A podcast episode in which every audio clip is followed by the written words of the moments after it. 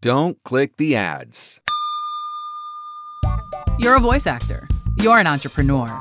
You're a VOpreneur. Welcome to the Everyday VOpreneur podcast, your guide through the business of voiceover. Your voiceover demos are your number one marketing tool, and you need to display them on your website in a way that works on any device or browser. VoiceZam is the player producers love. Plus, it offers tools that can improve your email signature, quickly create a one-page website, and much more. Sign up now at voicezam.com slash markscott and get three months of the base player for the price of one. That's voicezam.com slash markscott for full details and to sign up. The VOpreneur Podcast. Hey, it doesn't suck. Not as funny as Conan. Not as cute as Seth Meyers. Not as smart as Colbert. But he's one of us, and that counts for something. Here's Mark Scott, the original everyday VOpreneur. Hello and welcome to the Everyday VOpreneur Podcast, your guide through the business of voiceover. I'm Mark Scott, the original everyday VOpreneur, here with another summer series episode. These are short, quick hit episodes designed to give you one really solid piece of actionable practical advice that you can apply immediately to your voiceover business. Now, just before we get into this week's episode, I want to remind you that the Voiceover Marketing Playbook is coming September 7th through the 16th. I'm really excited about this. It's the final release of the year, but this is your marketing playbook. This is the course that is going to give you all of the foundation that you need in order to start successfully marketing your voiceover business, or if you're already doing some marketing, to really help you level up. It is a course that is designed to help you find your own leads, build your own client base, and become the consistently working voice actor that you want to be. September 7th through the 16th is when it is going to be available. Details at voiceovermarketingplaybook.com. So, here is a rookie mistake that could cost you opportunities. Now, recently, I did an episode of the podcast on how to handle negative responses to marketing emails. And the point that I made in that podcast was, you know, nine out of 10 times when you get a negative response to a marketing email, it has nothing to do with you. It has to do with the fact that you just hit the wrong person on the wrong day. And if you apologize, usually everything is okay. But there is one thing that you can do that can really upset the person that you're marketing to. And sometimes a simple apology isn't going to get you out of that mess. And what it is, is clicking on an ad in order to send a marketing email.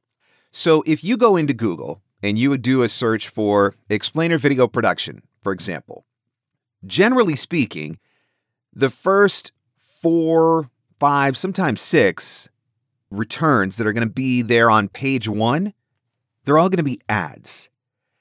Lately, it seems like everything that is above the fold when you do a Google search is actually a paid placement or a Google ad.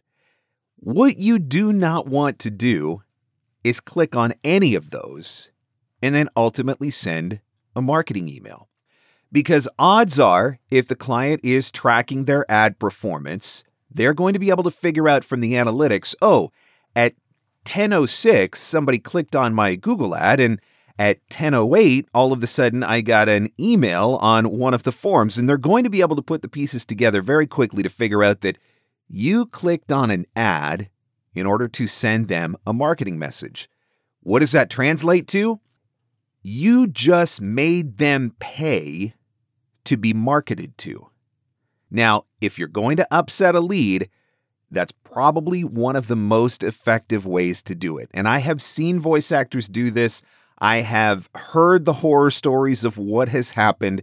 This confession time is a lesson I learned the hard way. Wasn't even thinking about it when I clicked it originally, but I did get called out by the lead. And I did have to humble myself quite extensively and apologize rather profusely just to get them to let the issue go. Forget the opportunity to ever have a chance to work with them. So be smart about what you are clicking. And that doesn't just count for Google because there are sponsored and promoted posts on every platform now. So you will find promoted posts on LinkedIn. You're going to find sponsored posts on Instagram. You're going to see them all the time in your Twitter feed. And usually they are differentiated relatively clearly if you're paying attention. You'll see that they have the word sponsored, or you'll see that they have the word promoted. Whatever you do, don't click on those in order to get to the person's website.